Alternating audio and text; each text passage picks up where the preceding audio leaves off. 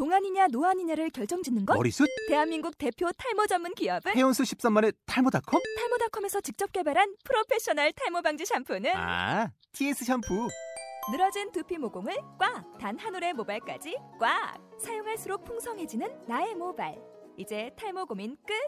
TS 샴푸. 아웃도어 RV 레저 캠핑에 가장 유명한 쿨러 브랜드는 콜맨? 에이 아니야 도메틱이지 전 세계 캠핑카 냉장고도 전부 도메틱이라고 꽁꽁 얼린 생수통을 넣고 다녀야 하는 아이스박스 시대는 갔다. 전기나 차량용 배터리를 연결하면 스스로 냉각, 영하 22도까지 냉동이 가능한 냉동 쿨러도 오직 도메틱. 도메틱 쿨러로 무더운 캠핑장에서 더욱 시원한 맥주 맛을 느껴보세요 지금 바로 네이버에 도메틱 쿨러를 검색해 보세요. 또 하나의 계절, 봄봄 소식입니다. 문학다방 봄봄, 주임장이자 낭독은 인문학이다. 저자인 김보경 강연회에 여러분을 초대합니다. 4월 23일 7시에 교보문고 광화문점 배움에서 낭독에 대한 신묘한 이야기를 들려줍니다. 많은 참석 바랍니다. 문학다방 봄봄을 찾아주신 여러분, 환영합니다. 떨리는 마음으로 첫 번째 이야기를 시작합니다.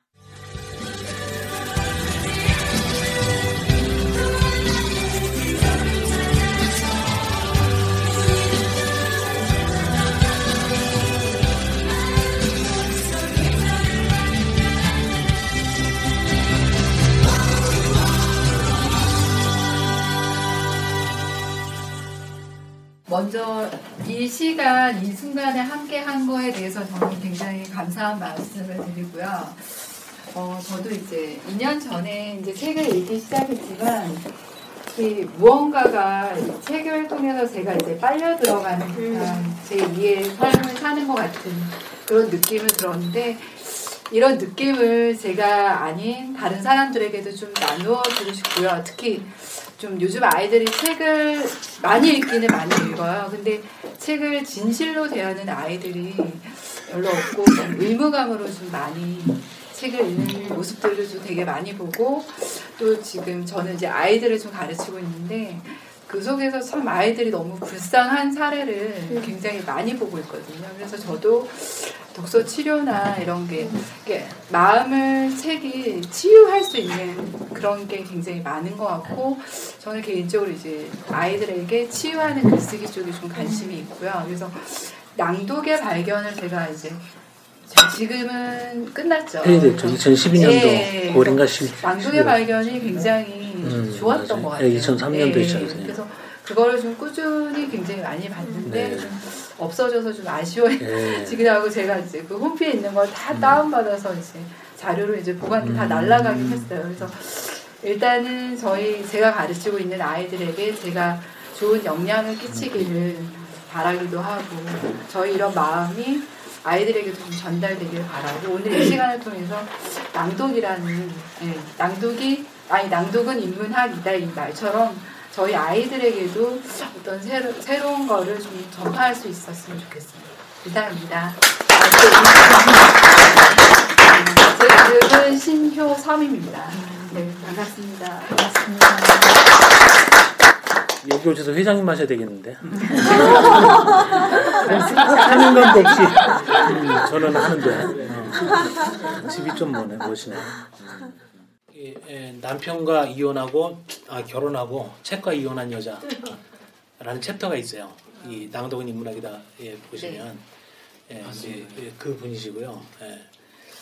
그래서 아무튼 어떤 이혼과 결혼이 행복한지는 이제 모르지만 예. 넘어가시죠. 네, 저기 그로스의 이수열입니다. 아마 이 중에서 제가 제일 좀 신긴 것 같아요. 수행한 지 2년 미만. 네, 제가 원래 컴퓨터 프로그래머인데 어, 뭐 인문학 독서 거의 몰라요. 저는 모르다가 어쩌다가 왔어요. 왔는데 제가 처음 들어왔을 때는 이제 소설을 읽었습니다. 돈 키호테. 어, 뭐 저희들 이제 프로그래머들 중에도 이 돈키호테 같은 사람들이 있어요. 4차원적인. 그래서 너무 재밌는 거예요. 막 역할극하면서 읽고 막 이게 무슨 이게 이게 소설인지 아니면 실사인지 저도 헷갈릴 정도로 낭독하면서 예, 그 바람에 첫, 첫 책을 제가 들어왔을 때 돈키호테 읽는 바람에 어, 여기 묵혀 있게 됐어요. 못 떠나고. 네, 있다 보니까 지금은 이제 교양 과학서를 읽고 있지만은 나름대로 이 책을 읽는 맛이 있는 것 같아요.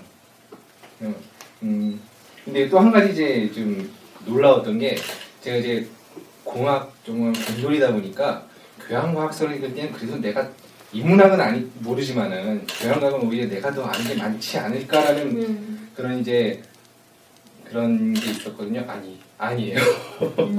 저 완전히 얘기해서 내가 이렇게 무식했구나 하는 뼈저리게 느끼고 인식해지려고 어, 되도록이면 꾸준히 나오고 있습니다. 네, 저는 난독해 해오는 아닌데요. 아니어도 하세요. 해야 되나요?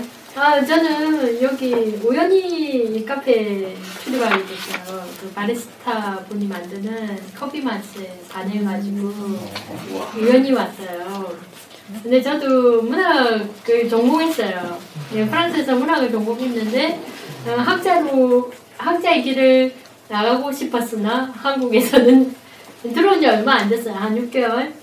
그래서 지금 이런, 이런 저런 길을 모색하고 있는 가운데 어, 오늘 음, 음, 처음 그 사장님과의 만남은 어느 날 그 술을 먹고 엑스프레소 이 집에서 만드는 엑스프레소 맛을 한국 최고의 엑스프레소 맛을 기억을 해서 온 도중에 한, 그 사장님이랑 문학 얘기를 했어요. 저도 프랑스 가기 전에는 한국 문학을 전공했기 때문에 이런저런 얘기를 하다가 오늘 낮술에 낮술을 마시면서 이런저런 그 한국 문학의 가제 혹은 미래에 대해서 얘기하면서 그 사장님과 사장님으로부터 엄청난 감동을 받은 그런 인연으로 오늘 감독회까지 낭독회까지 참석한 네, 사람입니다. 네, 어, 언제 오신 거예요? 네, 저 작년 11월 달에 와가지고, 네, 네, 이리, 이리 빌빌, 저리 빌빌 하다가, 여기 낭독회 그 사장님과의 그 대화를 통해서, 어, 네, 엄청난 감동을 받았어요, 오늘. 네, 문학이란 무엇인가. 네, 제 속에 꺼져가고 있던 그런 부분을 네, 짧은 만남이지만은 그 속에서 어, 내가 나아가야 할 길을 얘기해 주신 분인 것 같아요. 그 인연으로 오늘 이 저녁에 참석하게 됐습니다. 아니, 이 길을 제시해 주시는 저는 사실 문학 잘 모르거든요. 그런데도 저한테도 길을 제시해 주시더라고요. 저의 활동을. 헛소리달라. 아 그래서 하여튼 아, 좀 희한한 분이에요. 네, 묘한 매력이. 있으신 분 같아요. 네, 그래가지고 네. 네. 대단하시네요. 근데 아, 이 또왜 그러셨어, 또? 가정에 평화가 왔어요. 와. 와이프가 가정 생활 하잖아요. 그러면 저 혼자 책 읽다가 와이프가 삐져요. 그럼 제가 옆에서 책 읽어주면 와이프도 같이 책 읽고 저도 같이 책 읽고 그러니까 이게 일석이조더라고요. 낭독을 하니까 예전에는 집안일을 제가 할 때 남편은 책을 보면 화가 나는 거예요. 왜 같이 지다람을 씌우고 나도 책 읽고 싶은데 나만 해야 되지? 그러는데 이 책 다 하고 나서부터는 제가 제가 베란다에서 빨래하면 자기가 빨리 와서 읽어. 그러면 이게 낭독이니까 이걸 읽어주는 거예요. 아, 곁에도 읽어주는구나. 네, 그리고 제가 설거지하면 또 와, 거기 와서 끝내주네. 이러니까 화가 안 나고 일하는 나 몰랐네. 이게 저는 문학의 역할이구나. 오. 네. 네. 맨날 혼났거든요. 네. 자기 일하고 있는데 나만 네. 책 본다고. 응. 근데 지금은 같이 책 읽으니까 그게 또 네, 일석이조더라고요. 문학의 리더. 기분 좋구만. 끝내주네. 가정의 평화. 어, 가정의 평화. 네, 가정의 평화를 가져가는. 이게 플러스 알파. 오, 희한하네. 이것 때문에 저는 회장님도 대회 가셔서 왜 몰랐지? 전안 해요. 전안 해요. 왜 안 읽어? 이렇게 얘기만 하지. 전 안 해요. 근데 아, 그거 좋은데. 네, 맞아요. 그래서 그 다음부터는 책 읽어주는 남자가 돼버렸어요. 아, 그러면. 제가 그러니까 우리 애들도 다 책 읽어주는 책을, 남자, 책, 읽더라고요. 네. 낭독이 좀 묘한 중독성이 있거든요. 네. 그래서 좀 부작용도 있어요. 왜냐하면 뭐든지 소리내서 읽으려고 아, 하니까. 네, 맞아요. 그러다 보니까 저안 읽어야 될 게 있잖아요. 가계부하고 애 성적표. 아. 그거 읽지 말아야 되는데 그것도 자꾸 읽으려고. 아, 저는 박일 호라고 하고요. 네. 예, 저기 그렇다고 동생 253호 아닙니다. 그리고 여기 김보경 회장하고 처음에 그 2009년도에 시작할 때 같이 처음 했던 창립 멤버고요. 어, 그래서 이 책이 지금 저희가 20권째밖에 안 돼요. 캐수는 그렇게 오래 5년 가까이 되는데 이게 지금 20권째거든요. 보시는 것처럼 거의 저기 뭐야 무기에 가까운 이런 책들을 지금 읽고 있다 보니까 그렇게 되고 있고요. 어, 제가 생각할 때 낭독은 그런 것 같아요. 그러니까 그, 글 쓰시는 분들이 글쓰기 수련으로 그 필사를 많이 하잖아요. 네. 글을 잘 쓰는 것 같고, 어, 그러니까 필사가 필사적으로 하는 정독이라고 하면은 이 낭독은 낭만적으로 하는. 그리고 어, 그러니까 우리가 아까 선생님이 그 고민숙 선생님 말씀하셨죠. 낭, 저 제가 지금 거기서 공부도 하고 있거든요. 그, 그 강의단에서 근데 그분도 그 낭송 얘기를 많이 하세요. 그 일종의 양생 비법이라고 해보니까 맞, 맞는 것 같아요. 양생 비법인 것 같아요. 안녕하세요. 김승수라 그럽니다. 저는 이제 2주째입니다. 선생님 말씀하신 제가 제일 이제 초년생이고요. 음, 어, 지난주부터 왔죠. 저는 좀 솔직히 말씀드려서 좀 유식해져 보려고 사실을 왔어요. 좀 제 전공이 토목입니다. 늘 그냥 야, 네. 자, 야외에서 그냥 현장에서만 하다 보니까 이렇게 뭐 책을 가까이 할 수가 없어요. 뭐 핑계겠지만 어쨌든 간에. 그래서 이제 뭐 퇴임도 하고 어, 뭐 조그만 사업은 있지만 퇴임도 하고 이제 뭐 시간적인 여유가 있으니까 아, 내가 뭐 해야 될지 나도 이제 사회에서 많은 혜택을 받는데 보고 여- 이렇게 저 현재까지 살아왔는데 나도 뭔가 기여를 좀 해야 되는데 뭘 해야 될지 모르겠어요. 그래서 이제 첫째 우리가 시골이 제 고향이 저 속초예요. 음. 촌애들이 아, 시골에 있으니까 공부 안 해요. 그래서 조카들 보면 뭐막 꼴찌에서 몇 번째 막 이러는 거예요. 그래서 아 이건 좀 어떻게 좀 해야 되지? 나도 옛날에 뭐 시골에서 다니, 자, 학교 다녔지만은 뭔가 좀 동기부여만 해주면 될 것 같다라는 생각으로 사실 독서 장학금이라는 거를 한 달에 5만 원씩을 줍니다. 음, 맞아요.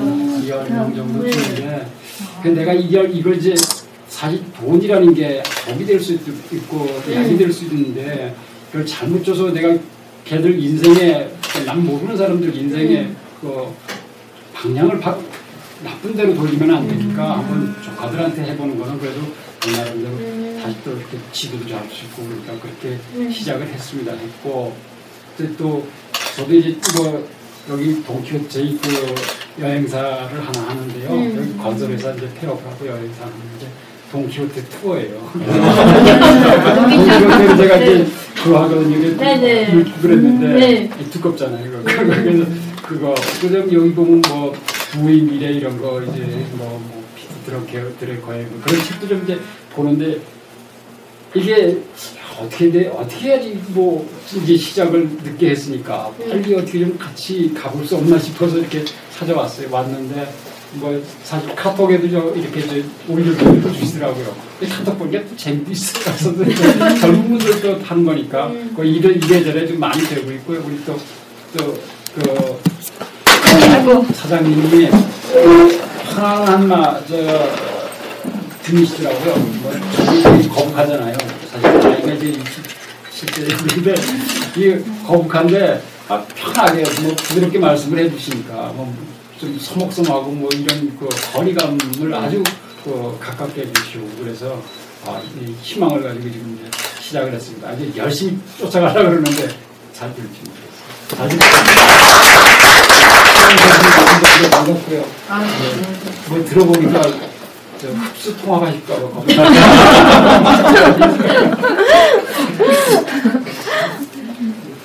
예, 반갑습니다. 예, 저는 이 부크로스의 예, 이명섭이라고 합니다. 예, 저도 여기 이제 나온 것은 한 1년 좀 넘었어요. 넘었는데, 어, 이제 그 전에 이제 얘기는 좀 들었었는데, 우리 이제 BK 회장님하고는 예, 오래전부터 이제 인연이 돼가지고 얘기는 들었었는데, 그동안 쭉 못 나왔어요. 뭐 이런 핑계 저런 핑계 대다가. 그래서 이제 어떻게 재작년에 이제 겨울에 여기 수홍연회 할 때 이제 또 꼭 나와야 된다고 좀 해갖고 그때 한번 나왔다가 이제 그때 발목이 잡혀가지고 나오기 시작을 했는데 정말 잘 잡혔다고 생각을 합니다. 지금 한 1년 이상 이렇게 참석을 하면서 어 제일 제가 이제 이 부크로스를 통해 가지고 그 낭독을 하면서 느낀 거는 일단 뭐 사회생활 하다 보면 말할 기회가 별로 사실은 없잖아요. 그 일거에 갇혀 있는데 그래도 한 주에 한 번 여기서 그 낭독을 하면서 내 자신이 힐링이 되는 것 같아요. 힐링이 되는 것 같고 또 이 뇌가 어떻든 좀 이렇게 굳어 있는 부분이 또 조금 이렇게 부드러워지는 것 같고 그래서 이제 저도 그 다음에 집에서 이런 것들을 자꾸 읽으려고 소리내서 읽으려고 해서 이제 나 우리 식구들 다 자는데도 이제 밖에서 예, 거실에서 소리 내서 읽으니까 뭐 애들은 어떻게 들을지 모르겠어요. 하여튼 그렇게 좀 읽는 연습을 좀 하고 있고 그 다음에 읽기가 어려운 책들 한 번씩은 좀 봤으면 좋겠다 했던 시- 책들을 갖다가 혼자서 읽기가 감당이 좀 안 되는 책들이 여기서 읽음을 통해 가지고 아, 다 한번 뛸 수 있다는 게 굉장히 큰 또 도움이 되는 것 같아요. 그리고 이제 이런 것들이 또 내 지금 삶의 현장 속에서 아, 굉장히 그 많은 도움을 주는 것 같아요. 왜냐하면 그냥 어떤 그 경영적인 측면이라든가 에, 뭐 이런 것 부분에 있으면 너무 이렇게 어, 제한되고 좀 획일화된 사고를 많이 하는데 이 부분은 좀 상당히 폭넓게 생각을 하고 그 다음에 조금 창의적인 부분을 하고도 대화가 통하더라고요. 우리 이제 이렇게 같은 동료나 뭐 이런 직원들하고. 그래서 그런 부분들이 굉장히 지금 한 1년 조금 넘게 했는데도 제가 도움을 좀 받고 하여튼 힐링이 좀 되는 게 굉장히 저한테 큰 지금 예, 도움이 되고 있습니다. 그래서 항상 감사한 마음을 갖고 나오고 있습니다. 예, 감사합니다. 안녕하세요. 저는 서경선이라고 하고요. 요 모임에는 지금 처음 나왔습니다. 네, 저기 바리스타 하는 동규 씨하고 2010년부터 한 달에 한 번씩 저희는 모여서 책을 읽는데 광진구 도서관에서 하는 직장인 독서회라고 있었, 있, 지금도 하고 있어요. 거기는 한 달에 한 권만 읽고 와서 어, 나누는 모임인데 너무 재미있게 하고 그쪽 회장님이거든요. 여기 바리스타가.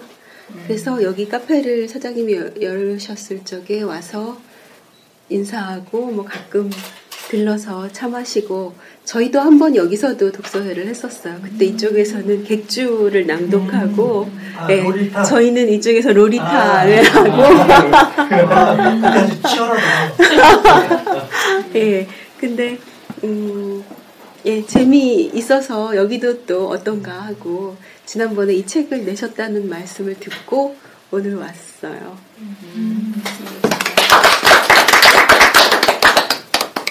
안녕하세요. 저는 심정은이라고 하고요.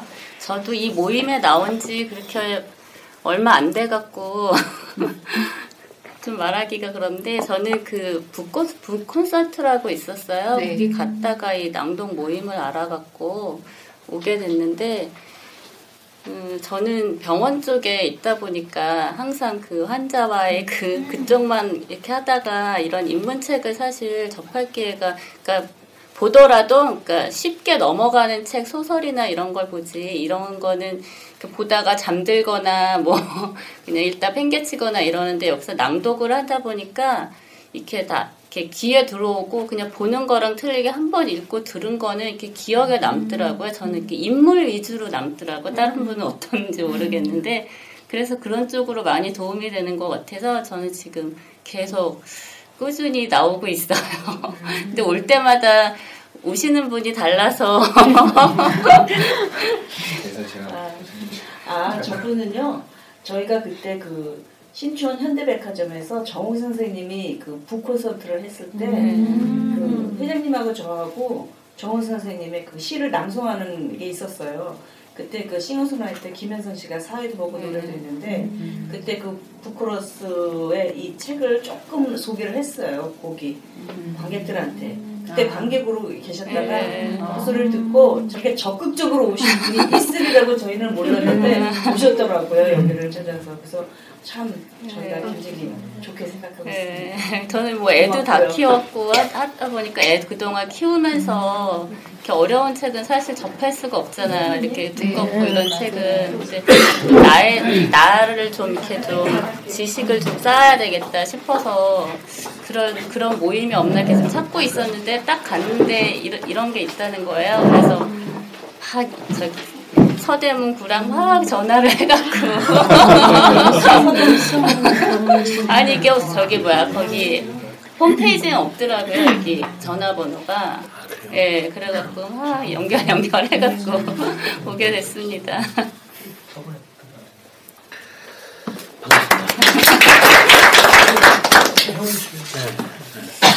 저는 이름이 신혜연이고요. 이렇게 말씀 들어보니까 제가 제일 열심히 안 하는 것 같은데 저는 만약에 책을 읽고 오는 독서 모임이었으면 안, 안 했을 것 같고 여기 와서 아니 아무 준비 없이 와서 그냥 편하게 읽을 수 있고 그다음에 좀 이렇게 저처럼 가끔 안 나오다가 와도 그냥 반갑게 맞아주시고 이래서 어, 그게 제일 저한테는 부담이 안 가고 제일 장점이고 그다음에 제가 평생을 살아도 이런 두꺼운 책을 한 번도 읽어보지 못할 것 같은데 함께 하면서 읽을 수 있다는 거. 아, 제가 재작년에 그 저희 어머님이 많이 아프셨을 때 제가 처음에 와서 읽었던 책이 코스모스인데 코스모스는 사실은 내용은 지금 하나도 기억이 안 나는데 어머님이 암으로 1년 동안 투병하시면서 그걸 조금 읽으면서 나오면서 저도 모르는데 되게 많이 위로가 됐어요. 그 코스모스가. 그냥 그 우주의 커다란 우주의 인간이라는 게 아무것도 아니고 막 이게 너무너무 위로가 돼서 사실은 그러고 나서 코스모스 쓰고 작년에 어머님 돌아가시면서 한동안 못 나오다가 다시 나오면서 아 이게 아 힐링이라는 게 이게 책을 내용을 내가 다 알아야 되는 건 아니구나. 이렇게 함께해서 예 얻었던 그 기억이 너무 너무 좋았고 아, 그래서 어, 좀 열심히 다녀야겠다라는 생각을 그때 음, 기억에 되었던 것 같아서 그래서 부담 없이 나올 수 있어서 그게 제 가장 매력이 아닌가라고 싶고 아까 그 여행사 하신다 그랬으니까 저는 저는 이제 여행 쪽에 일본 쪽 현지 이제 수배를 담당하고 있는 그런 여행사를 하고 있거든요. 음, 그래서 같이 이렇게 이런 분들을 여기 막 오니까 스펙이 너무들 다 좋으셔가지고 제가 내가 나올 수- 공번이 되나 막 이러면서도 오면서 많이 이렇게 배우는 수 있는 기회가 돼서 되게 어, 기쁜 마음으로 오고 있습니다. 만나서 반갑습니다. 안녕하세요. 저는 이준정이고요. 다들 그 고상한 목적을 가지고 오시는데 저는 여기 예쁜 여자가 많이 있어서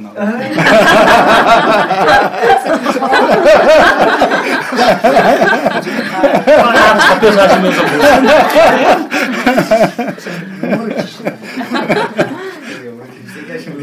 칼럼니스트고요. 오늘 전문 그 아주 옛날 그첫 번에 했을 때 좀 나왔고 그 다음에 한 1년 반 전에 다시 끌려 나왔습니다. 근데 이제 저는 그 책을 좀 편, 편식을 하는 편이에요. 과학을 이렇게 좋아해가지고 이제 과학적 책만 많이 보는데 나보고 조금 무식하다고 인문학도 좀 공부하라 해가지고 끌려와서 공부합니다.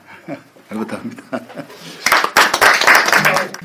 뭐 그 이렇게 저도 사실 처음 듣는 얘기가 많이 있는데요. 어쨌든 어, 하여튼 그 낭독이라는 그 미디어 자체가 어, 뭔가 아무튼 사람을 이렇게 고양시키는 것 같, 같아요.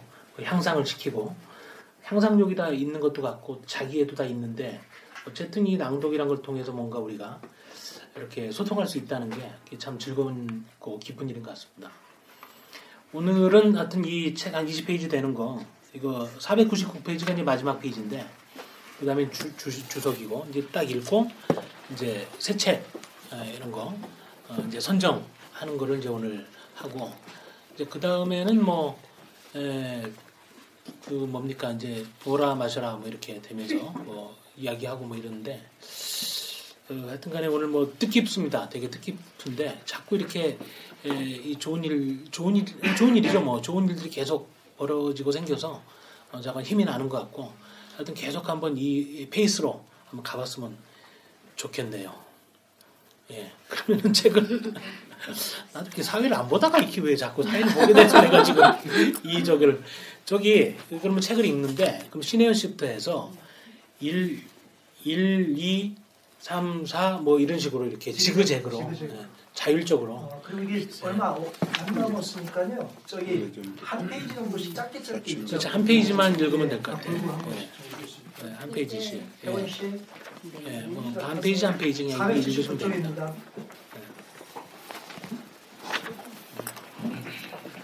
예, 그냥 들으시면 되고요. 없으시면. 편집하다 보니 시험 방송 느낌이 납니다. 현장감을 그대로 전달하다 보니 잡음도 많고 듣기 힘드셨을 겁니다. 낭독이 시작되면 최대한 깨끗한 부분만 편집하겠습니다. 낭독은 편집해서 보내드립니다. 4개월간 대장정을 마치고 오늘 마무리되는 책의 제목은 거의 모든 것의 역사입니다. 빙하기가 절정에 이르렀을 때에는 태풍에 버금가는 바람을 동반한 폭설이 자주 있었다. 기온이 섭씨 영하 45도까지 떨어지는 일도 흔했다. 북극곰들이 남부 영국의 눈 쌓인 고- 계곡을 어슬렁거렸다. 네안데르탈인들은 최악의 상황은 피했겠지만 그렇다고 하더라도 그들은 경험했던 날씨는 적어도 현대의 시베리아 겨울만큼 혹독했을 것이다. 물론 그들도 고통을 받았던 것이 틀림없다. 서른 살을 넘긴 네안데르탈인들은 아주 운이 좋은 경우였다. 그러나 종으로서 그들은 놀라울 정도로 끈질겼고 실제적으로 불멸의 존재였다. 어, 정확하게 그들이 누구였고 어떤 모습이었는가는 불확실한 논란거리로 남을 것이다. 20세기 중엽까지만 하더라도 네안데르탈인이 둔하고 구부정하고 발을 질질 끌면서 다니던 유인원으로 전형적인 동굴인이었다는 것이 인류학의 공통된 시각이었다. 과학자들이 그런 시각에 대해서 다시 생각하게 된 것은 고통스러운 사고 때문이었다. 1947년에 사하라에서 탐사 작업을 하고 있던 프랑스 출신 알제리아인 화석학자 카미유 아람보르는 한낮에 뜨거운 햇빛을 피해서 경비행기 날개 밑으로 갔다. 앉아서 쉬고 있는 동안에 열 때문에 타이어가 터지면서 갑자기 기울어진 비행기가 그의 상체에 심한 충격을 줬다. 파리로 돌아와서 목 부위에 대한 엑선 검진을 받던 그는 자신의 척추가 구부정하고 몸집이 거대한 네안데르탈인과 똑같다는 사실을 알아차렸다. 그가 생리적으로 원시인에 가까 무엇보다도 네안데르탈인은 현대 인류보다 훨씬 더 큰 뇌를 가지고 있었다는 점은 거의 언급이 되지 않았다. 어느 추정에 따르면 네안데르탈인의 뇌는 1.8리터였고 현대인은 1.4리터이다. 그 정도의 차이는 현대의 호모사피엔스와 우리가 겨우 인간이라고 여기고 있는 옛날 호모 에렉투스의 차이보다도 더 큰 것이었다. 우리의 뇌가 더 작기는 하지만 어떤 이유에서인지 더 효율적이라는 것이 그에 대한 해명이다. 인류 진화 과정의 어디에서도 그런 주장이 없었다는 것이 진실일 것이다. 그렇다면 몸집이 크고 적응을 잘하고 지적인 능력도 가지고 있었던 네안데르탈인이 왜 지금까지 살아남지 못했을까 궁금하게 여겨질 것이다. 논란이 많기는 하지만 한 가지 가능성은 그들이 여전히 살아있다는 것이다. 앨런소는 디- 다지역 기원설이라고 알려진 그런 대한 이론의 선구자이다. 그런 이론에 따르면 인류의 진화는 연속적이어서 오스트랄로피테쿠스가 호모 하빌리스와 호모 하이델베르겐시스로 진화했다가 시간이 지나면서 호모 네안데르탈렌시스로 진화했다. 결국 현대의 호모 사피엔스는 단순히 더 옛날의 호모에서 출현했다는 것이다. 이런 관점에서 보면 호모 에렉투스는 별개의 종이 아니라 그저 전환기에 해당할 뿐이다.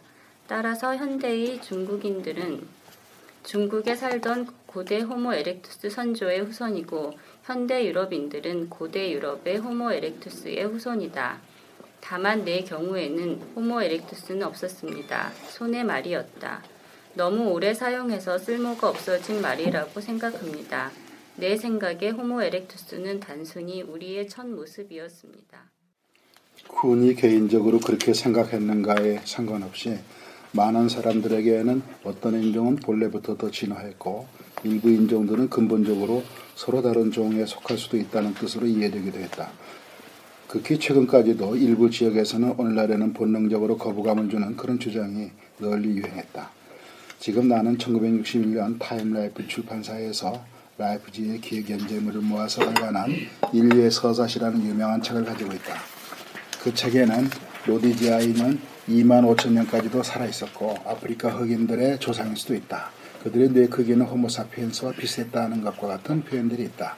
다시 말해서 아프리카 흑인들은 호모사피엔스에 가까운 종으로 더 최근에 갈라졌다는 것이다. 소는 자신의 이론이 어떤 식으로든지 인종차별주의를 암시한다는 주장을 강력하게 거부했고 나는 그의 말을 사실이라고 믿는다. 그는 인류 진화가 보편적으로 일어난 것은 문화와 지역 사이에 많은 교류가 있었기 때문이라는 설명을 제시했다. 사람들이 한쪽 방향으로만 갔다고 생각해야 할 이유는 없습니다. 그게 주장했다. 사람들은 어떤 곳이나 옮겨 다녔고 그들은 만날 때마다 잡종교배에 의해서 유전물질을 공유했던 것이 틀림없지요.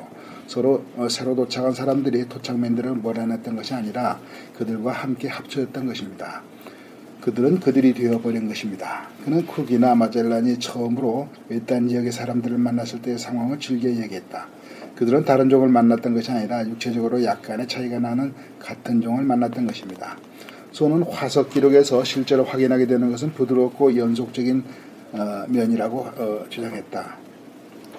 그리스 어, 페트랄로나에서 발견된 대략 30만 년 전의 것으로 추정되는 유명한 두개골이 있습니다. 어떤 면에서는 호모 엘렉투스처럼 생겼지만 어떤 면에서는 호모 사피엔스처럼 생기기도 했기 때문에 전통주의자들에게는 아주 만족스러운 것이었습니다. 다시 말해서 갑자기 새로운 종으로 대체되어 버린 것이 아니라 점진적으로 진해왔던 종에서 기대할 수 있는 요구를 찾았다는 뜻입니다.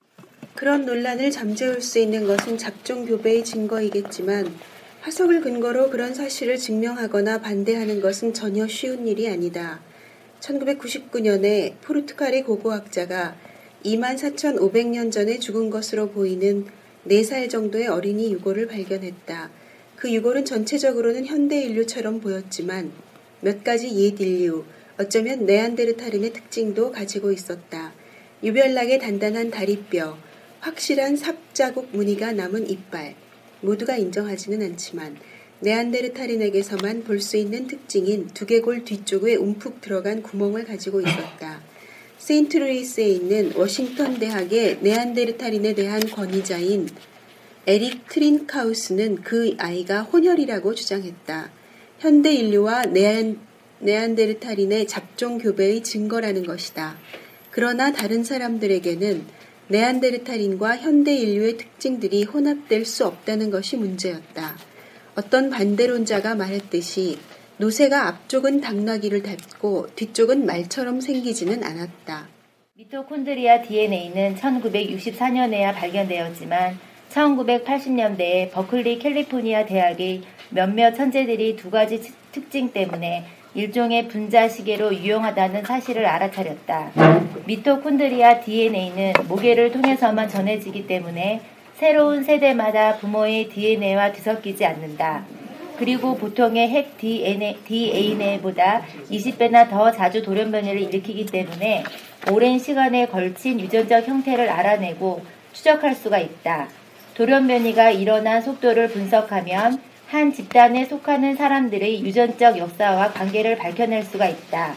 1987년에 고 엘렌 윌슨이 이끌던 버클리 연구진은 147명의 미토콘드리아 DNA를 분석해서 해부학적으로 현대 인류가 출현한 것은 하딩은 브루스베인 출신의 작고 밝은 성격의 오스트레일리아 사람으로 쾌활하면서 또 진지한 드문의 진지한 드문 성격의 소유자였다. 모르겠습니다. 옥스퍼드 셔의 사람들이 어떻게 그곳에서 있을 수 있는 있을 수 없는 베타글로빈 서열을 가지게 되었는가를 물어보았을 때 그녀는 망설이지 않고 웃으면서 대답했다. 그녀는 진지하게 말을 이었다. 유전자 기록은 전체적으로는 아프리카 기원서를 뒷받침하지요. 그런데 이상, 이런 이상한 결과가 얻어졌기 때문에 대부분의 유전학자들은 그 결과에 대해서 이야기를 하고 싶어 하지 않게 되었습니다. 우리가 이해, 이해만 할 수 있다면 엄청나게 많은 정보를 얻을 수 있을 텐데 아직 우리는 그렇지 못하답니다. 이제 막 시작한 단계입니다. 그녀는 문제가 아주 복잡하다는 것 이외에는 옥스퍼드셔에서 아시아에서 기원된 유전자가 존재한다는 것이 무엇을 뜻하는가에 대해서 짐작조차도 하지, 하려고 하지 않았다. 이 단계에서 우리가 할 수 있는 말은 모든 것이 매우 어지럽고 우리는 정말 그 이유를 모른다는 것뿐입니다. 낭독은 처음 오신 분들이나 기존의 분들이나 동일하게 돌아가며 진행됩니다. 1시간 이상이 소요되며 출판 저작권의 문제로 만만 보여드립니다. 낭독을 마치고 소감과 이후 이야기를 들어보시지요. 좋은 책을 소개해준 어, 박종가 이런 분들에게 감사드리고 또 감사드립니다. 그리고 이 책을 읽어줄 북코러스 회원 여러분들과 저희 수원에서부터 주민 도서관 독서클럽 회원들께도 감사의 말씀을 전합니다.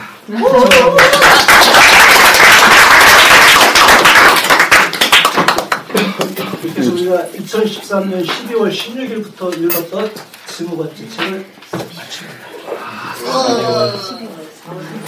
2000년 언제? 12월 16일. 2000 12월 16일. 12월 16일. 12월 16일.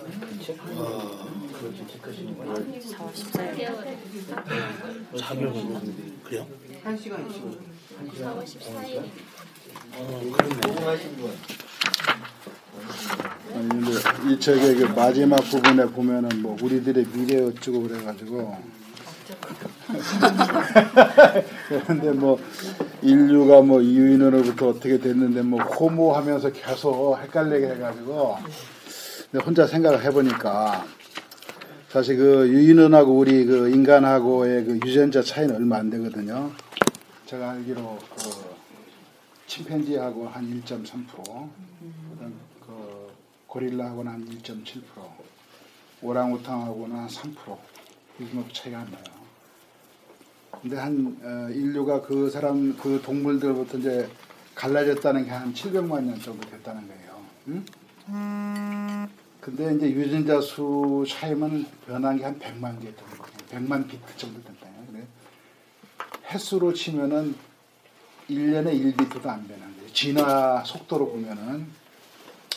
그럼 우리 인류는 유인원, 여기 얘기에는 뭐 네안데르탈이든 뭐 호모사피엔스든 어떻게 간에 그 사람들도 유전자가 24쌍, 23쌍이 있을 거라, 유전자가. 지금도 마찬가지고.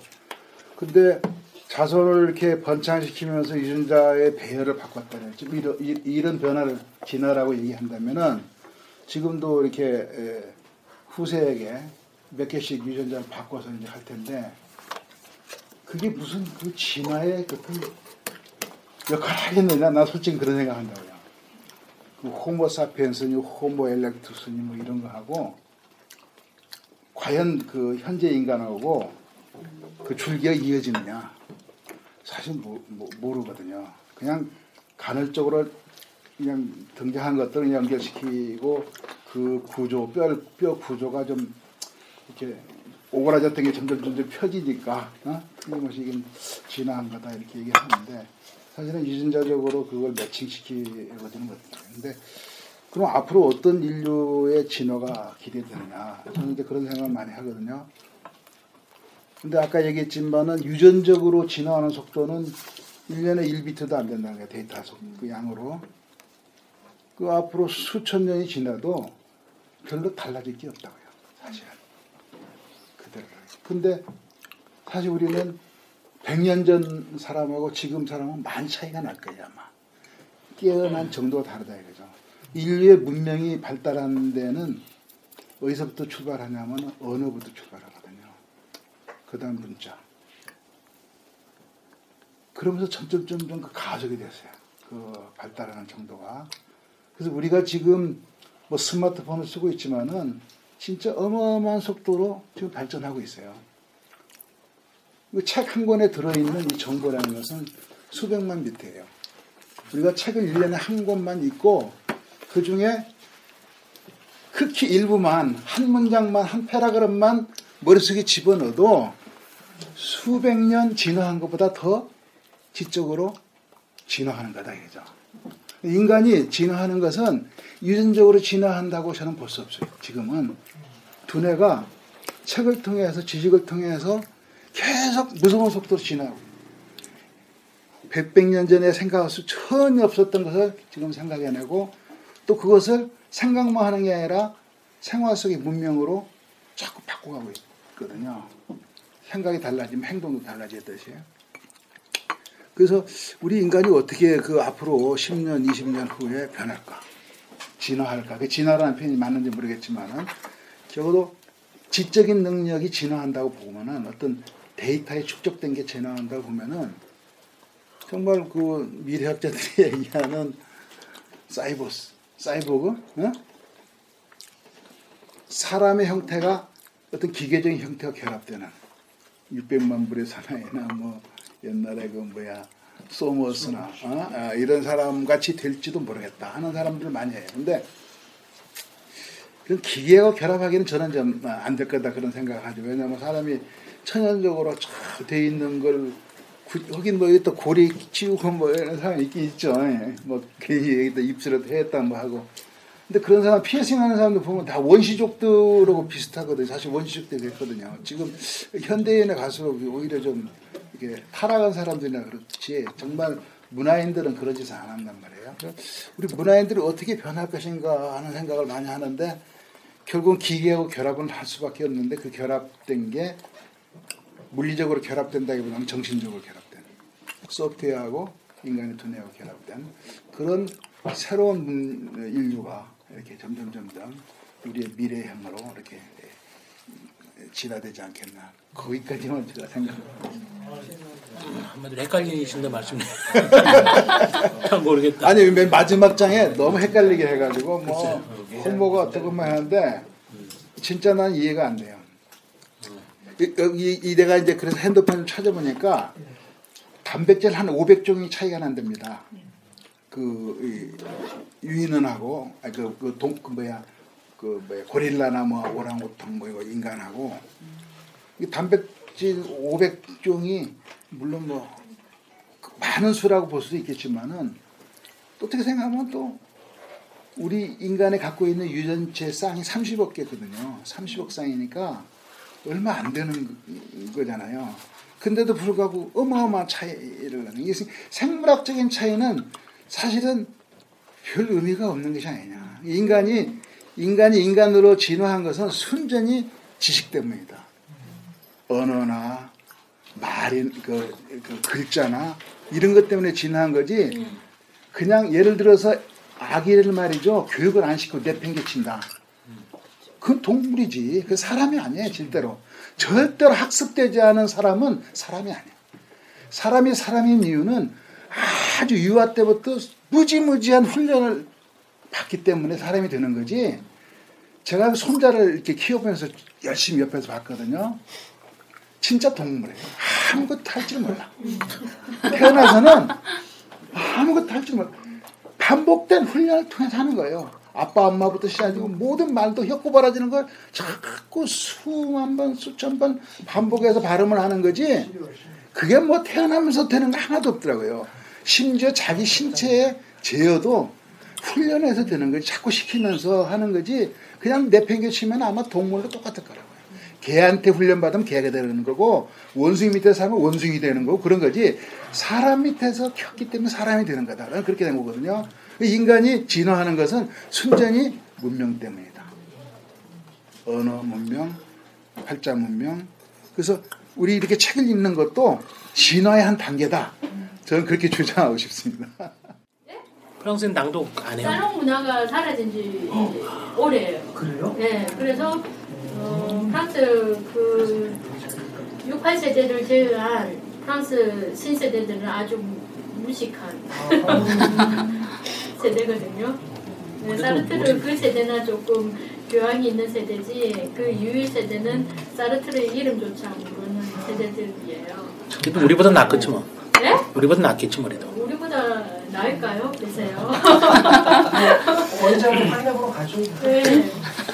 어, 사르트르가 어느 나라 사람인지 되게 모르는 사람들도 있어요. 프랑스인에 대한 한상을 버리셔야 돼요.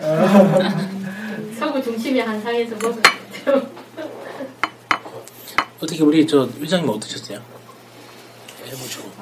저 같은 경우에는 일단 낭독으로 봤을 때는 어떤 제가 한 생방송의 라이브 그런 촬영지에서 직접 참여하고 동참했던 느낌이고 저는 이렇게 음악이라 사람의 목소리가 이렇게 음악으로 이렇게 들린다는 느낌을 좀 받았고 그리고 저희가 어떤 제가 어른들이 읽어주는 책을 참 오랜만에 이렇게 들어봤던 거서 굉장히 4월 14일 제- 저에게는 좀 또 하나의 네, 소중한 하루로 장식할 것 같고요. 역사 같은 경우에는 이제 계속 발, 문명이 발전하는 거는 한계가 있다고 저는 생각이 들면서 여기에서 역시 저희는 잠시 왔다가 가기 때문에 자연을 잘 그리고 자연과 함께한 인간이 소중하기 이전에 자연 그 자체를 소중하게 생각하고 저희도 왔다가 가는 존재고 저희가 함께하는 모든 거에 대해서 좀 소중하게 생각하는 그런 마음을 가져야 되지 않을까 그런 생각을 했습니다. 아멘 환생보살 맞습니다. 네, 저 역시도 네, 또뭐 우리 저저 선생님 뭐 어떻게 글쎄 뭐 저는 글쎄 자연을 그대로 보존하자는 사람도 있는데 사실은 자연을 보존하다 보면은 또뭐 고속도로라든가 또 우리 문명 수단이 이루어지지 않거든요. 그래서 어떤 분들은 뭐 파괴가 건설이다 이제 이래가지고 이런 것이 많이 논리가 되는 논란이 되는데 과연 우리가 자연을 그대로 두고 불편하게 살면서 그걸 후손한테 줬을 때 지금 현재 이 시점이 왔을까 이런 생각도 한번 해보고 아까 또 뭐 박사님이 그 어린애 손자를 보면서 얘기하면서 이제 느낀 게 우리 사는 그 문화가 하나의 그 학습되어지는 게 아니냐 지금 세대별로 그 피라미드에 가보면 2000년 전에 쓰여지게 그런 내용이 있답니다. 젊은 것들은 버릇이 없다고. 2000년 전에도 제가 이제 어렸을 때 그런 얘기 들었어요. 근데 제가 이 시점이 돼서 진짜 젊은 것들이 버릇이 없더라고요. 앞으로 2000년 후에도 또 그럴 거예요, 사실은. 그래서 이제 그런 것들이 좀 생소하고 남아서 박사님 얘기했던 그 인간과 어떤 사이버의 이제 결합. 그래서 사물 인터넷이 이제 난리인데 이제 그런 것도 생각이 들 수가 있어요. 어차피 인간이 사물 인터넷을 만들고 인간이 그 사이버로 사람과 사이버의 결합으로 제3의 종을 만든다고 칠 때 이 사람을 우리가 조종을 했는데 처음에는 나중엔 이들이 진화해가지고 우리보다 더 앞서가지고 우리가 만든 그들이 우리를 지배하는 세상이 오면 우리가 어떻게 될 것이냐 이제 그런 생각이 그런데 좀 두렵게 다가오더라고요 사실은 그래서 이제 뭐 그런 공상 강영화도 많이 있지만 SF 영화 있지만은 그런 게 오지 말란 법은 없다는 생각이 들었습니다. 그리고 오늘 또 이 자석이 너무 좀 신선했고 또 이런 책을 갖다 같이 공유하면서 읽- 읽는다는 그 자체가 뭔가 하나의 그 떨림으로 다가왔습니다. 아 예. 고맙습니다. 아 그렇습니다. 그럼 한번 이제 오늘 이렇게 보셨으니까 한번 다들 말씀 한번 뭐 낭독해 보시니까 어떠셨는지. 예. 저희도 좀 우리 둘만 낭독할 싶고. 때 하고요. 예. 그 같이 여럿이 낭독하는 거는 음. 좀 틀린 것 같기도 한데요. 우리 둘이서는 그냥 아는 목소리로 들리니까 음. 좀 주의가 좀 덜해지는데 딴 생소한 목소리 들리니까 좀 주의가 일단은 더 귀담아 듣게 되고 음. 집중하게 되고 약간 마음의 울림이 있던 것 같아요. 음. 그리고 제가 이 역사에 대해서는 뭐 많이 살아보지는 못했지만 여러 책을 보다 보니까 인간이 그 문명을 이룩하기 위해서는 수만 종의 그 동식물하고 그걸 학대해야지만 문명이 하나 생긴다고 그러더라고요.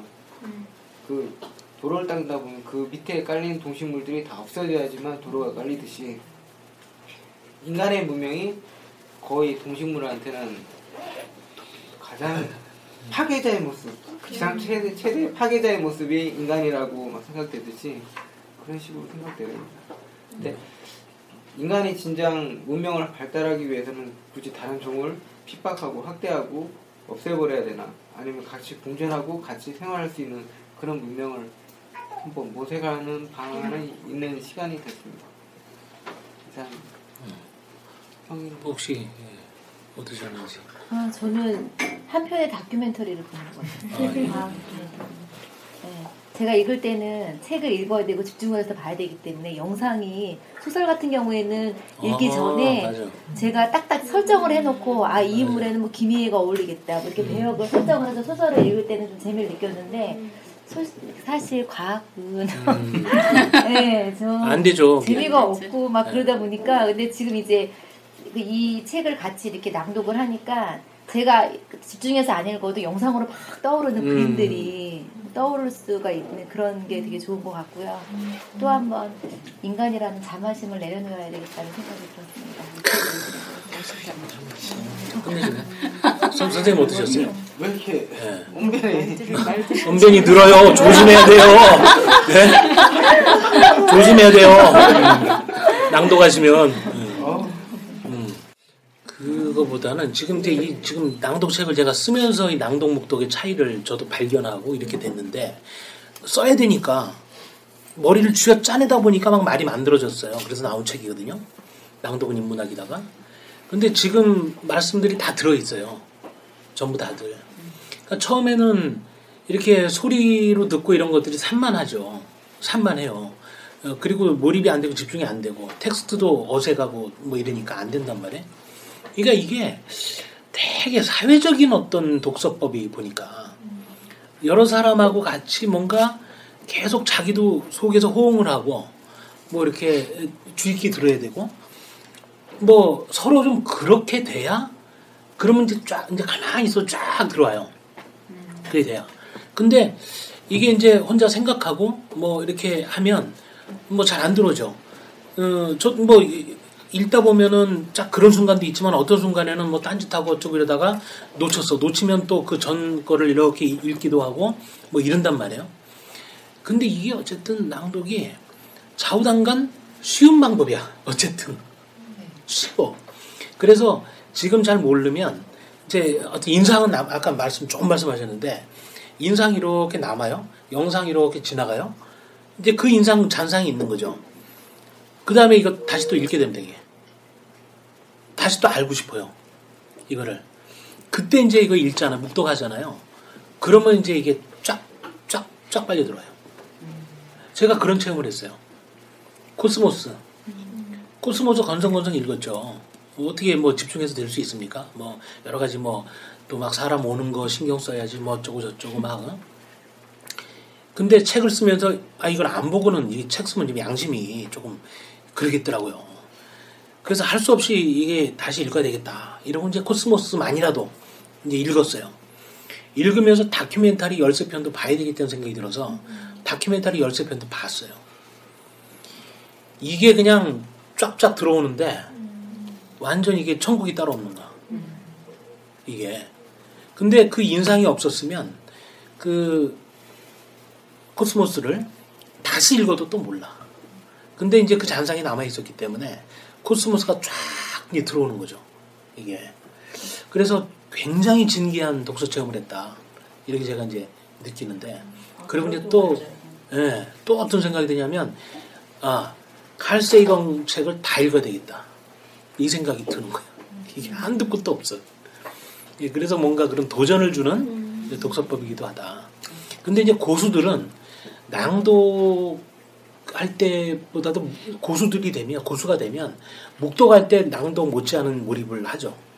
이제 이게, 이게 나는 이 묵독에, 낭독에 좋은 점을 써야 되니까, 묵독은 의도적으로 깔아 뭉개야지 하는 생각을 했어요. 근데 쓰다 보니까 깔아 뭉개기 안 되더라고, 이게. 예? 그 묵독도 굉장히 좋은 독서법이야. 이게 어느 정도 경지가 되면 묵독을 하면은 이렇게 쫙 정리가 지금 말씀하신 대로 이게 들어오죠. 지금 훈련이 되신 거죠. 오랫동안 하셔가지고. 그러니까 이게 둘, 두 가지 다 이게 어떤 경지에 오르게 되면 이게 이제 뭐 일장일단이랄까? 하여튼 이쪽의 장점 저쪽의 장점이 있는 것 같더라고요. 결국에. 어, 오케이. 그러면 지금 책 선정을 합시다 그러면. 오케이. 예. 자, 그러면 저기 어, 북코 21번째 책을 선정하도록 하겠습니다.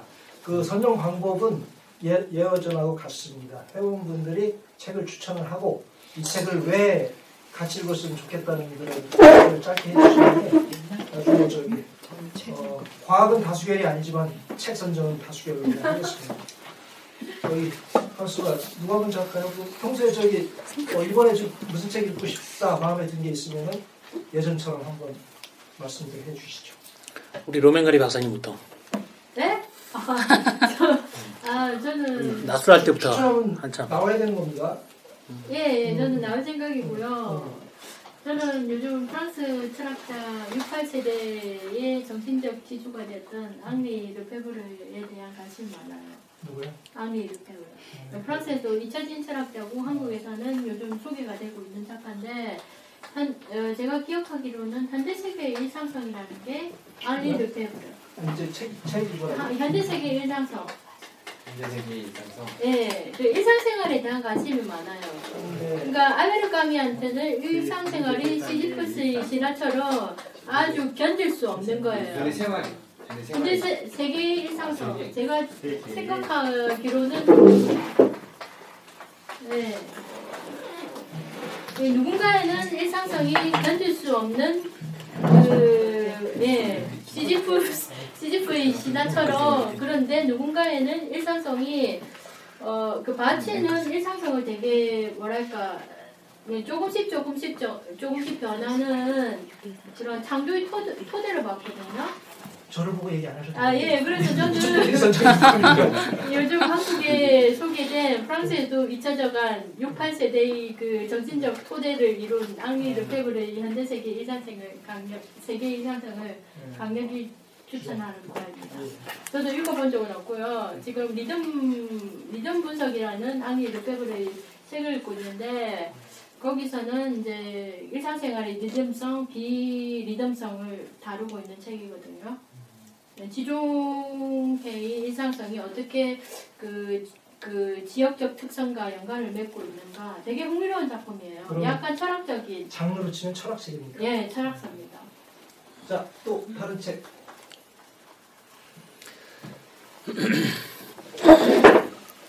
박사님 뜸들이지 말고 하시죠. 어이 뭐 앞에서 돌아오는 거 아니야? 아니요. 아니, 돌아가는 거. 어, 나는 아까 그 카톡 날렸 어제 날렸나요? 어제. 생각에 대한 생각, 생각에 관한 생각. 데니얼 캐너 카나만이 쓴 책인데 우리가 뭐 인물하고 얘기하지만은 사실 그런 그 정신적인 공부를 하는 이유는 사람이 살아가는데 여러 가지 그 판단할 기회가 있을 때 정말 제대로 된 판단을 하기 위해서 공부를 한다고 저는 생각합니다. 근데 제가 누구 장사하는 분한테 들은 얘기예요. 그분이 이제 요- 용산에서 이제 컴퓨터 장사하는 사람인데 외국인이 오면은 자기는 상대를 안 한대요. 왜냐하면 외국인은 무엇을 덮어 사는 일이 없대. 계속 왔다 갔다 쪼고 쪼고 쪼고 쪼고 쪼고 나간대. 근데 한국 사람은 들어오면은 한마디 하면 덜컥 사고간대. 근데 우리는 그래요. 세상 살아가면서 즉흥적인 그런 판단을 많이 해요. 그리고 덮어서 일을 저지르고 그리고 후회를 많이 한단 말이에요. 직관에 의해서 모든 걸 판단하거든요. fast thinking. 예? 근데 그거와 대비되는 그 개념이 slow thinking이에요. 천천히 생각해도 늦지 않다는 거죠. 네. 사실 우리가 살아가면서 바로 결정, 결정하지 않아도 되는 문제를 너무 빨리 결정하는 거예요.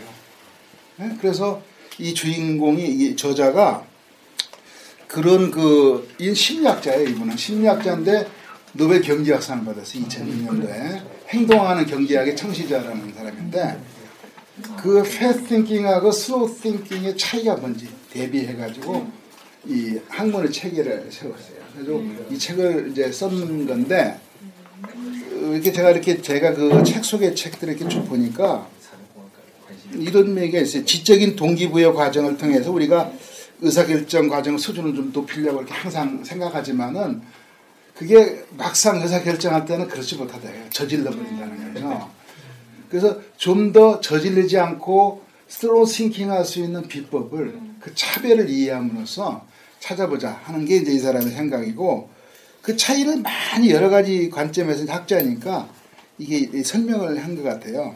그래서 이제 설명하는 방식도 여러 가지 있겠지만은 이 사람은 그 사이코 드라마 같이 두 사람을 대비해 가지고 두 사람의 대화식으로 이렇게 가면서 이렇게 그 생각의 차이를 이렇게 이렇게 드러내려고 노력한 것 같아요. 이 책에. 그래서 우리가 이제 북코러스니까 이렇게 서로 오가면서 이렇게 책을 읽으면은 감정이 서로 이렇게 논하지면서 그 새로운 그 아, 이렇게 막 개념이랄지 아이디어를 자기 일을 돌아볼 수 있는 그런 시간이 되지 않겠냐. 아, 그런 대화식으로 돼 있습니까? 그렇다네요. 재밌겠다. 자 이제 박사님 아니신 분들이 조금 추천을 그러니까 이게 경제경영서로 분류가 되겠죠? 경제 경제학자니까 경제인데 심리학 책입니다. 이게 사실은 심리학 책. 그래서 사람의 심리를 아주 교묘하게 설명한 카노. 괜찮네요. 예. 자, 또. 좋은 것 같아요. 저는 그 칸트의 방법서설이요. 데카르트. 어려운데? 아니, 아니 왜 그러냐면요. 네. 제가 그 소설을 공부하는데 네. 선생님이 저거 꼭 읽어야 된다고 그러는데 사실 정보에 혼자는 데카르트, 데카르트. 데카르트. 와우.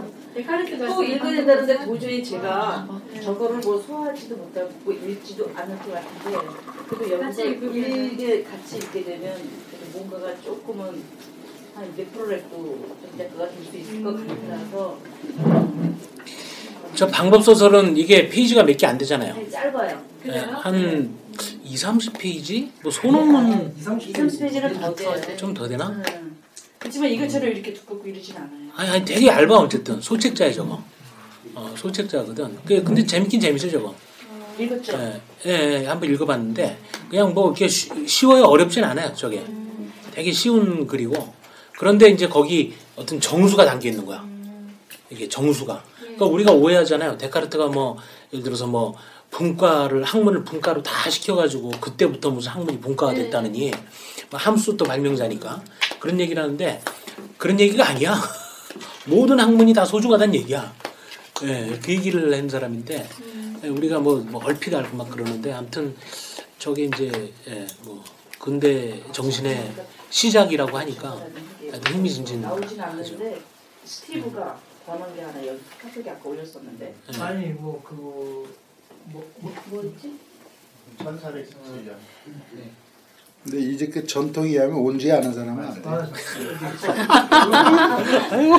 나타나지 않은 사람은 저기 잘라 씨. 근데 사실 네 이것도 되게 아니 근데 그 사람 안, 어, 안 왔어요. 네 아는 사람이 추천하고 싶은 네. 네. 어, 이 책은 두껍지 않아요. 좀 얇은 편이에요. 시간의 순례자라고. 시간의 순례자? 예. 네. 이 책은 이제 소광석 교수님이라고 이제 아. 지금 소- 예, 소광석. 소감. 예, 지금 이제 서울대학교 융합과 교수로 계시는데 네. 아마 저기 이 박사님 포럼에 같이 나왔던 그 소광석 음, 교수님. 잘 알아요. 예, 예. 이분이 제가 이분을 처음 알게 된 거는 그때가 95년도였나 6년도였나 정신과학 동호회라는 이제 그 천리안 동호회가 있었어요. 이제 거기에 이분이 물리학회 한국 정신과학회에서 초청 강사로 와서 이제 강연을 한번 했어요. 이제 그때도 어, 불교가 왜 과학이고 예, 과학이 왜 불교적인가 이런 것에 대한 이제 그 강연을 하셨었는데 뭐 그런 내용의 책입니다. 상대성 이론과 양자역학이 나오면서 용수보살과 석가모니도 나오고 상대성 이론과 양자역학이 왜 불교적이고 불교가 왜 과학인가 이런 얘기를 이제 조목조목 짚어서 이렇게 전개해가는 그런 내용이 들어있는 책입니다. 저도 아직 안 바뀐 분이지만 그래도 좀한 번쯤은 우리가 이거 좋지 않을까 추천하고 싶어요. 개인적으로 듣고 싶은 그럼 이거 뭐 과학자? 과학이기도 하고 철학이기도 하고요. 그럼 과학도 하잖아. 뭐 명섭이 형님 후회하지 마시고. 쓰이거든. 시간이라는 게 절대적인 게 아니라 상대적인 아니 선생님 뭐 없으세요? 읽고 싶은 책? 선생님 뭐 평소 읽고 싶은 책 없어요? 네. 없어요? 얘기 얘기하세요. 질문 있을래요? 그 일단 뭐 뭐 혜연 씨. 거의 추천을 한 건가요? 이어서. 저는 아니 나는 안 할게. 나는 저는 예. 저는 이 책을 추천하는데? 이 순수 이성 비판. 어, 순수 이성 비판 칸트 우전이네. 너무 너무 어려워요. 칸트의 순수 세 가지가 다 들어갔네요. 두껍거나 어렵거나. 거의 풍기에 아니 근데 이 뭐 이게 이제 실천 이성 비판 두 개가 다 있는데 네. 에, 그런데 도저히 혼자 읽으니까 안 돼. 도대체 말도 무슨 막 그 뭐 하여튼 근데 이거 뭐 별거 아닌 것 같은데 그렇다고 우리를 사지. 분명 아니 분명히 어, 분명히 뭐 별거 아닌 것 같은데 한자 말이 많아갖고 이게 뭐 되게 막 어렵게 배인단 말이에요. 예. 근데 어쨌든 간에 뭐 신으로부터 독립된 인간의 오성과 이성은 없을까? 뭐 이렇게 고민해서 그 독립된 이성 오성 뭐 오성이 뭐냐 이러면 또 여러 가지인데 예, 샤오지당간 하여튼 그런 근데 이건 이제 누구나 다 알고 칸트 칸트 그러는데 읽어본 적이 있, 있으신 분 한번 손을 들어. 저는 단편적으로 뽑아서 박사도 저렇다니까. 프랑스 박사도. 예. 그러니까 이게 아니 그래서 한번 이게 그냥 도전을 해보고 싶어요. 근데 저는 뭐 이 표는 여따 안 줄 건데 예, 표는 저는 이제 예, 다른 데가 줄 거지만 아무튼 한번 괜히 얘기해보고 싶었어요. 그냥 되든 안 되든 언제 읽어 이거? 아씨. 박사. 옥새 자리도. 아이씨, 왜 없어 있어. 요.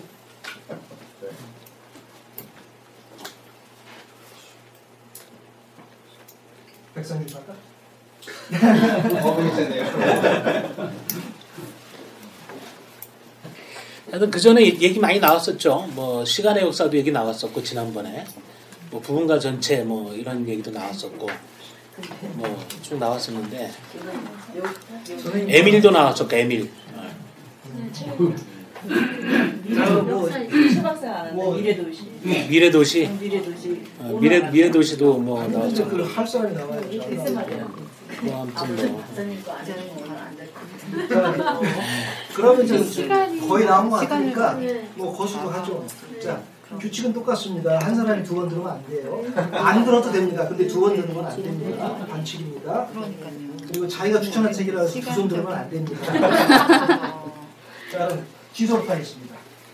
우리 초등학교 때 이렇게 반항성한테 뒤서부터 네. 하는 거 맞죠? 자 순수 이성 비판 손 드세요.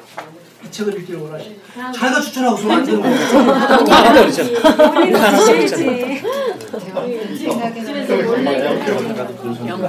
드셔야지. 어, 제목 멋있다. 시간의 순례자.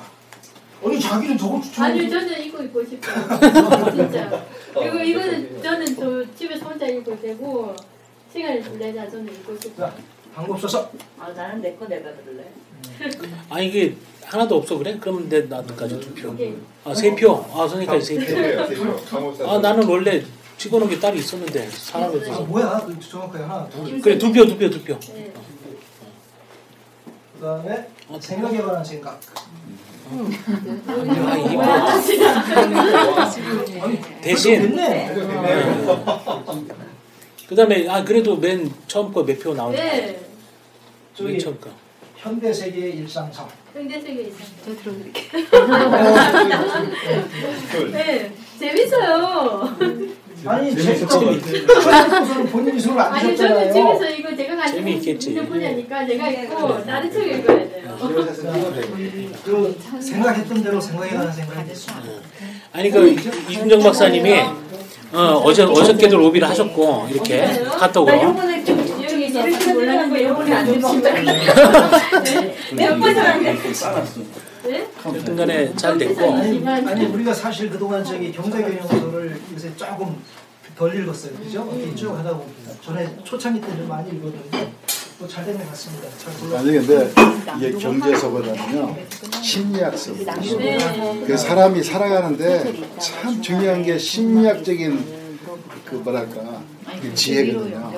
사람을 상대하는 남을 이해하는 능력이 굉장히 필요한데 우리가 참 그런 게 부족해요. 그래서 저도 그래서 아 이번 기회에 좀 심리학 공부 좀 했으면 이책 처음 나왔을 때 좋은 책이라고 여기저기서 많이 그게 2012년도에 나왔는데요.